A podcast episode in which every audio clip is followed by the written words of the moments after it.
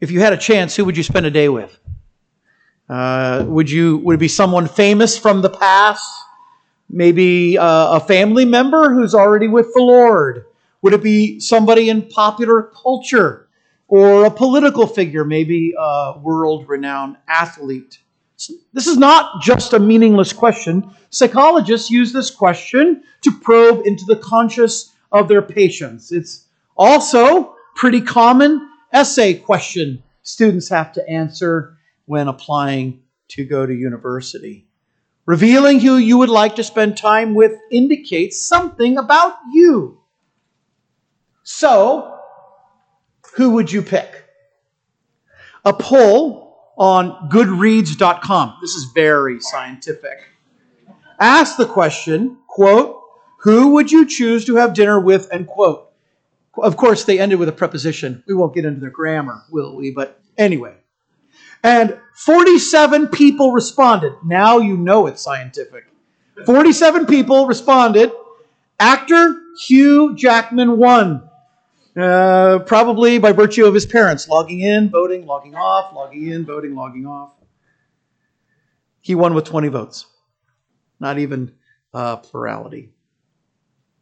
Then Hillary Clinton came in last with four votes. I don't know why people like Hugh Jackman and not Hillary Clinton. Spooky novel writer uh, Stephen King was second with 14 votes. I guess that's not much help, is it? One interesting poll I read, and I read a number of these polls, is uh, the majority answer was Jesus Christ. And I was kind of taken back by that. There are a lot of people wanting to spend uh, dinner with Jesus. But as I read the reasons they gave, and this poll asked them to give reasons, I found out that most of them were not actually Christians. They, they wanted to know things like okay, is, is what the Bible says about you really true?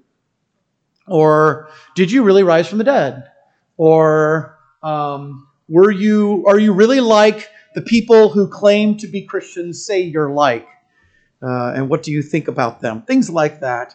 And, and I was thinking to myself, these are not really religious people, right or, right or not. They kind of stumbled on the right answer. What would a day with Jesus be like? What would it be like? Get up in the morning, strap on your sandals, throw on your robe. Men or women, you wear a robe, right? Throw on your robe and head out into that Middle Eastern sun and just spend a day with Jesus the Messiah? What would that be like? What would it be like for that to happen to you? Now, in our text, Mark transitions from the calling of the disciples to a typical day spent with Jesus. I actually think it's kind of an interesting way to begin your story. You see in verse 21, they enter into a synagogue, presumably in the morning. That would typically be somewhere between 8 and 9 a.m. Then in verse 29, this is probably after synagogue, so maybe midday, lunchtime to midday, they go to Simon Peter's home. Then in verse 32, Mark indicates now that it's twilight, the sun is set, it's evening. A whole day's gone by. And now they're at the home, and Jesus is besieged by the sick and the demon possessed. A full day with Jesus. And these men, these 12, or at least the four, Mark doesn't mention the other eight, but at least the four got to spend a day with Jesus. Now it's a Sabbath day, so maybe it's a little different from a normal day. Maybe Jesus isn't going to go into the synagogue on other days, maybe just the Sabbath. But if you were going to spend a day with Jesus, at least a Sabbath day with Jesus, it would probably look a lot like this day. So if you spent a day with Jesus, number one, you might hear him preach an astonishing sermon.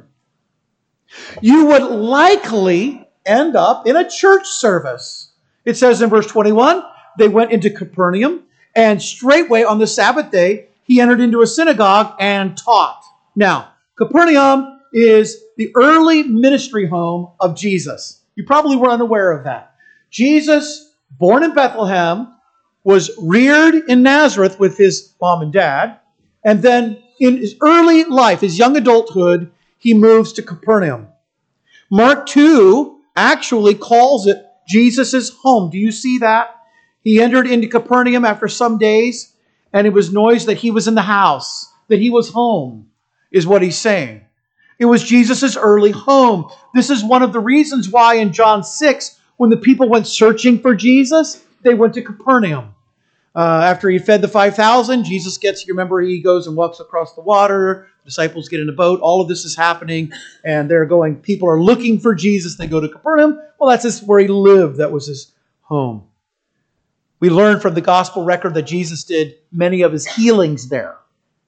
The centurion's house, or the centurion's servant rather, was healed there. His house wasn't healed. His son was healed. His servant was healed. An official from Capernaum had a son who was healed at a distance. Jesus was in Cana of Galilee. And this man came and he said, uh, My son is sick. And, and, and Jesus said, uh, Okay, we can go be with your son and, and I'll heal him. And he said, You don't even have to come. Just, you know, I'm a man that's have ones under authority. You can just say the word. And Jesus is amazed at his faith and heals his son. It's called the miracle from a distance. It's actually where he healed the lame man. It's actually in his house uh, where he heals the lame man. Uh, he uh, lives with Peter. They, they have to open the roof. Remember, they lower the man down, and Jesus says, Your sins are forgiven you. And, uh, and then they're all wondering who can forgive sins. And he says, Okay, just so you know that the Son of Man has power to forgive sins, rise and walk. And the guy gets up and walks. It's at Capernaum. So this is kind of where he lives. It's his ministry home. And his practice was to teach in the synagogue there. He's not the pastor of the synagogue. He's not the pastor of their church, as it were. But, but it states plainly in verse 21 that this was kind of his practice. He would go into the synagogue and they would say to kind of their practice, does anybody have a, a word to speak? And Jesus would get up and teach. Now, the synagogue is the de facto church of the Jews outside of their temple. So the temple's in Jerusalem, but in their various cities and their villages, they would have a synagogue. The word synagogue actually means the place where you gather together. The, the, pre, the preposition, the prefix sin, sun, means together or with. And uh, uh, goge has the idea of gathering, it's to gather together. Um, we are in synagogue right now. Maybe you didn't realize that, but it's the place where we have gathered together. This is kind of our synagogue. And Jesus would get up and teach. This is the method Paul used, actually. When he would go into villages and towns, he would go to the Jewish synagogue and he would teach. So we have here Jesus' normal activity. He goes to the place where people are gathered together to hear religious instruction. And, and this is what he does. He teaches. And if you were listening to him, you might ask yourself, who preaches like this? You see in verse 22, they were astonished at his doctrine. Wow, this is a lot different. For he taught them as one who had authority, not as the scribes. To hear Jesus preach is to hear the word of God expounded. Now, I'm just going to stop and say that's my goal. I spend my life trying to better expound the word of God to you. I, am not here to amuse you or entertain you. I'm not here to tell you jokes. I'm not here to make you feel better. I'm not here to manipulate you into some sort of half baked decision for the Lord. My job is to expound the Word of God. I'm partnering with the Holy Spirit as He works in your heart as I preach. And really, this is how Jesus taught. Of course, He did it much better than I could because He's the author of the book. but he's expounding the word of God. And it says his preaching was powerful. In Luke 4:32, it says his word was with power.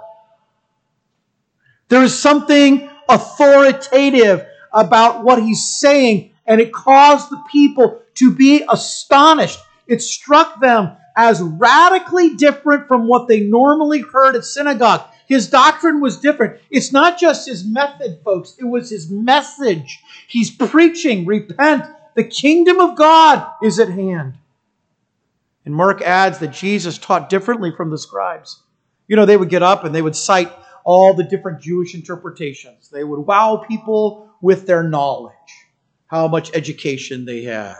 And instead of expounding the words of God in the Old Testament, they would get up and expound the words of some dead rabbi, some former writer of the law, somebody who was deemed to be really smart and really well educated in their schools. It was what people thought about the Old Testament, not the Old Testament. But Jesus taught with authority.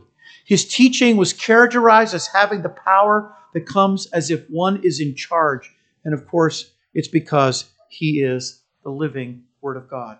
And if you spent a day with Jesus, you would likely hear him preach an astonishing sermon.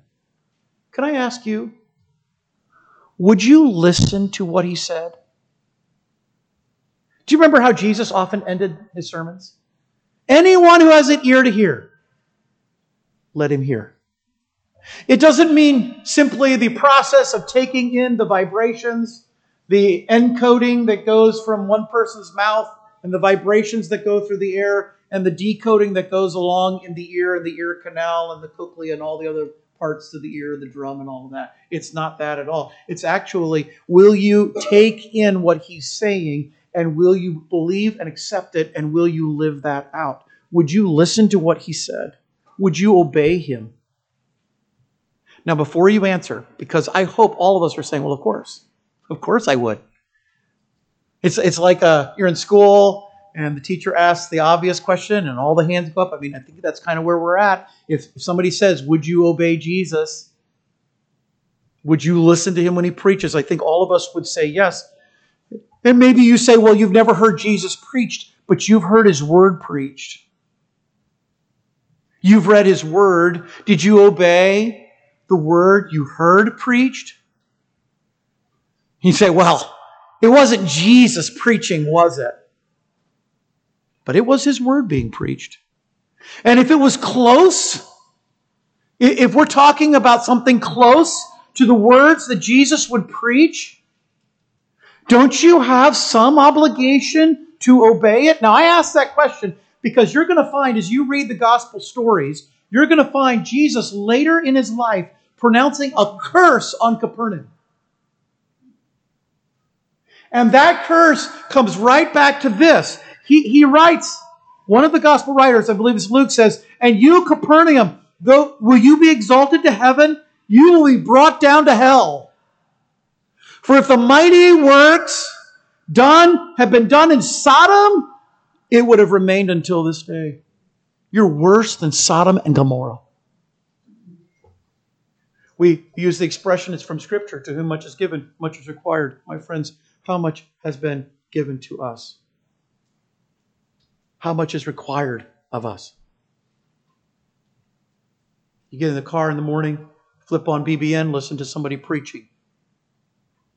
Later, you open up YouVersion, you read a little bit of the Bible. That night, maybe you get open a devotional book with your family, read a, or read a Bible story to your kids.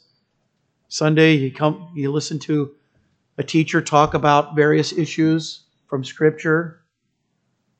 Later, you hear a sermon. Maybe you come back Sunday nights, you hear a sermon again. Does it really affect you? See, this makes me wonder about Christians today who hear good preaching, but don't respond to it. Because that's exactly what happened in Capernaum.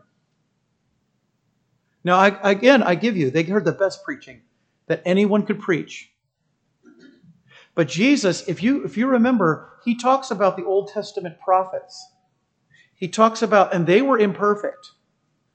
Some of them weren't even that good of a speaker. And he talks about how those people were held accountable for what they heard. Can I just say something, friends? You are accountable to God for what you are hearing. Are you listening? I had a fun little exchange with a, a teenager in our church. Oh, this was a long time ago. And I said to her, something like, you should, you, you should do this. And she said, oh, I can't. I said, oh, you can. You can do that. No, I can't. I said, no, you don't, you mean will and won't, not can and can't. No, I can't. We went back and forth and back and forth, and it was fun and kind of a little, I was just kind of prodding and poking her a little bit. But I can't tell you how many times I have seen believers from the pulpit close off I have seen people just say, that's a step too far. I'm not willing to go that far.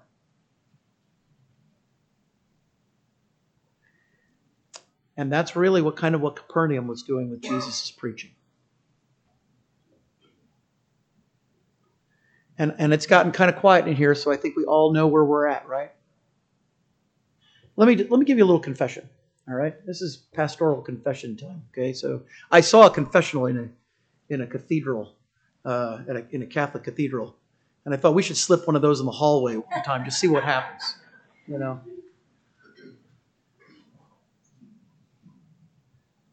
I went through a sh- short period of time in my life where I actually couldn't read the book of Proverbs because it just bothered me so much.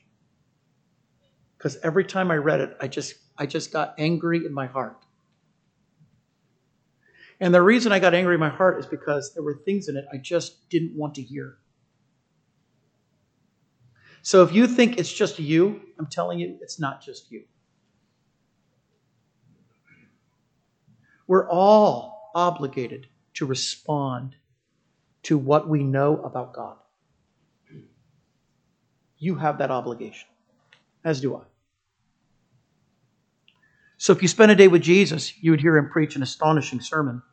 Well, you also, number two, you might wit- witness him demonstrate his amazing spiritual power. You, you would likely see the demonic powers oppose him. Look at verse 23 there was in the synagogue a man with an unclean spirit, and he cried out, saying, Let us alone. What have we to do with thee, thou Jesus of Nazareth? It's interesting to me how this demon is talking to Jesus. Are you come to destroy us? I know you, Holy One of God. Now, the synagogue was not a holy place as the Jews believed it to be. There's demons there. You remember how ceremonial cleanness is so important to the Jews? I mean, if you remember how the temple was, they had a place where the, the Gentiles, court of Gentiles, and then the women could go so far, and then the men.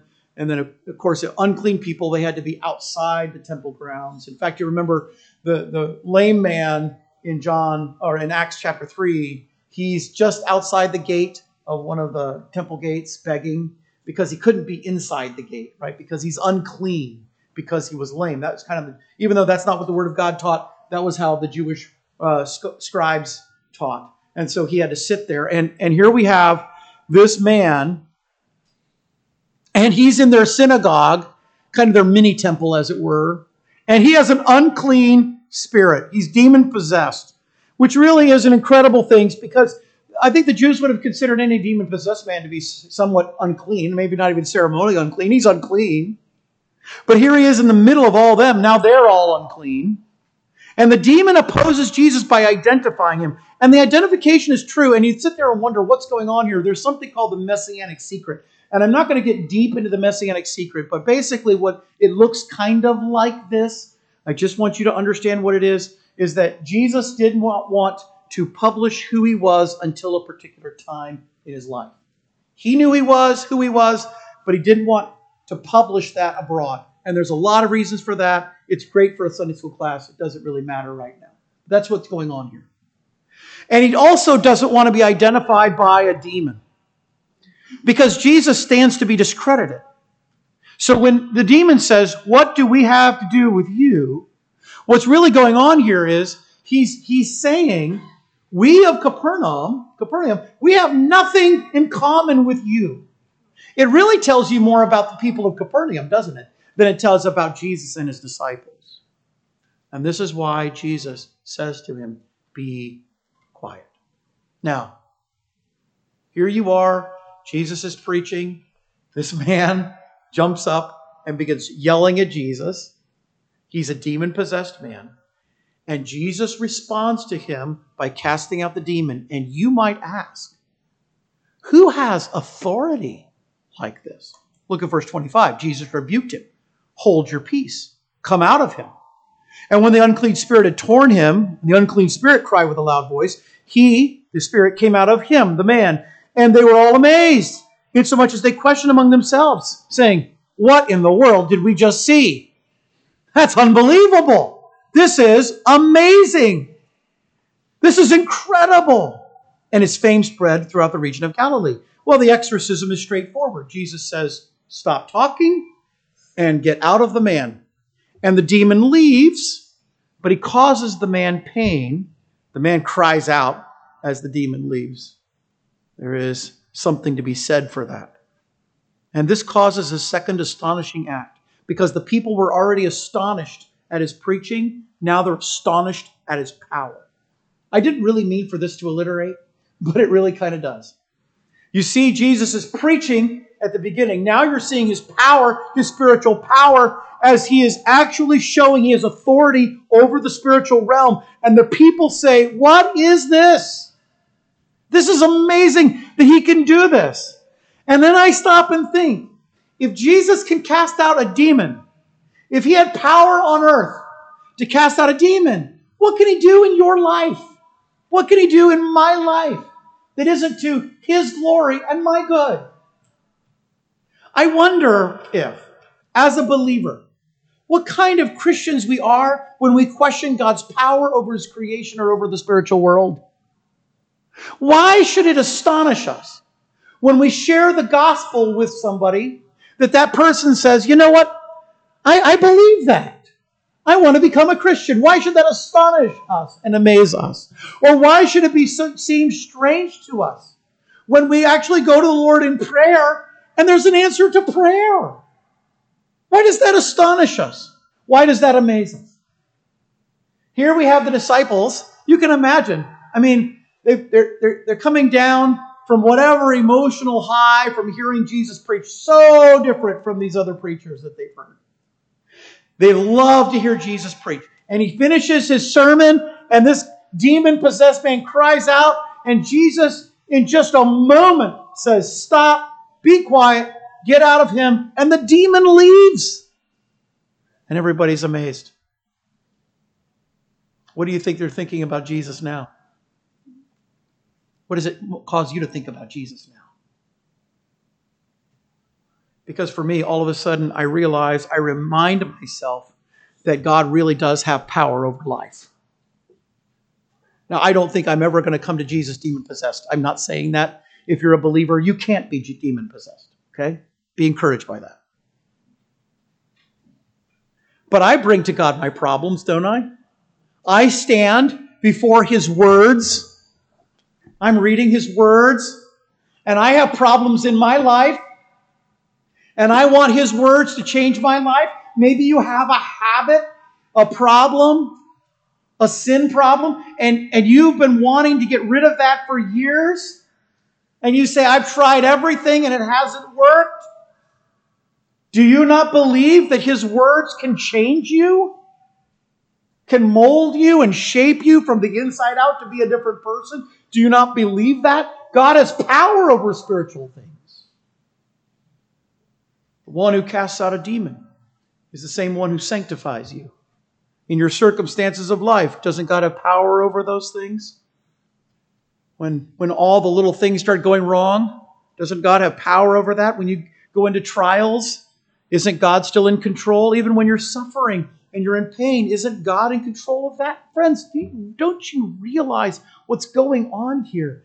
The power of God is on display on earth, and it's still here. Not in the sense that Jesus is physically here, but he still answers prayer. And he still responds to people who come to him and say, I need your help, God. As a parent, I can't tell you how many times I would just be driving in the car saying, Lord, I need your mercy so much. I need mercy in abundance. I think of all of you young parents and all of you parents who are a lot older than I am. Your kids are older than mine. You didn't tell me this. Some of you tried to warn me. You didn't tell me. Children are sinners. Did you know that? And here's what I found out all the little mistakes I made in parenting, and I'll, I'll say they're mine, not my wife's, they're my mistakes. She was a lot tougher than I was on the kids. She said I was squishy. I, I said she was unyielding, so that was, you know. All the mistakes that I made with the children, they came back in spades. So did the wind reap the whirlwind. And I can't tell how many times I just cried out to the Lord, have mercy on my family. Now, why should that amaze you when He does?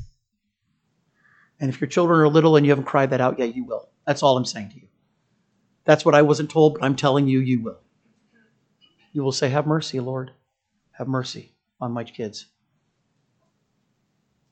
And then I realized that's probably what my parents were crying out when I was their age. Yeah. You see, the, the truth is, by intervening in this man's life, you know, Jesus could have just stopped the man and just let him go his way, right?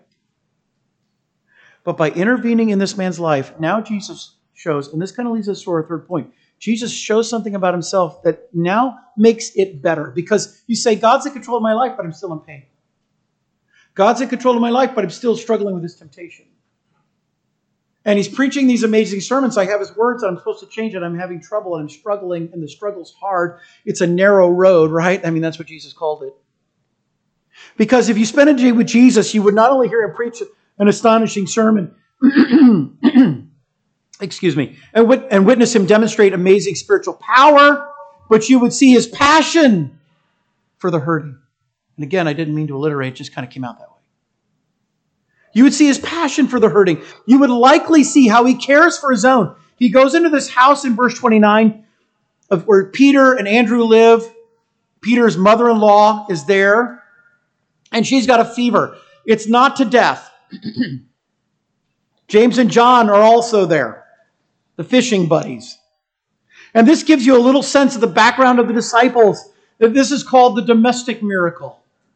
I, I like that term. And these people had families. And because we, we only kind of often skim the surface of Bible study, we don't really know the backgrounds of these people's lives. They lived like a lot of us actually live. I mean, they didn't have the modern technologies and the scientific method, but they were intelligent, bright, often educated people. And, and, they, and they lived like you would expect them to live. It's how you would have lived if you'd lived in that time and, and here they are, mother in law's there. She's lying on the bed because she's sick of a fever. And they tell Jesus about it. I don't know that it's, hey, come heal her. You cast out the demon, maybe you can heal her. I don't think that's actually going on. I think it's just, hey, Peter's mother in law is sick. we know so little about Peter's wife. We learned later from church history that she was crucified beside Peter. Uh, she was obviously a godly woman. We know, we know very little about her. Don't know about his children. We know nothing about that. But all we know here is he's, he's got a mother in law, she's sick.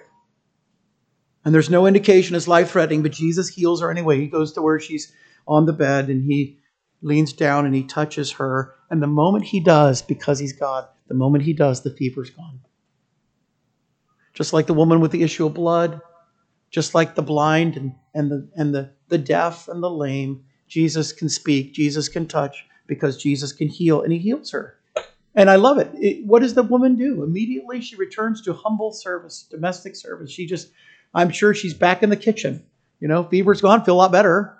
Uh, you know, it's like a kidney stone. It stopped moving. I feel good. She's back up there and she's just in that kitchen and she's working, getting the bread made, maybe cooking up a goat or something you'd have there, you know, with all the spices. And it'd be really good and and just preparing and serving Jesus and the others that are there.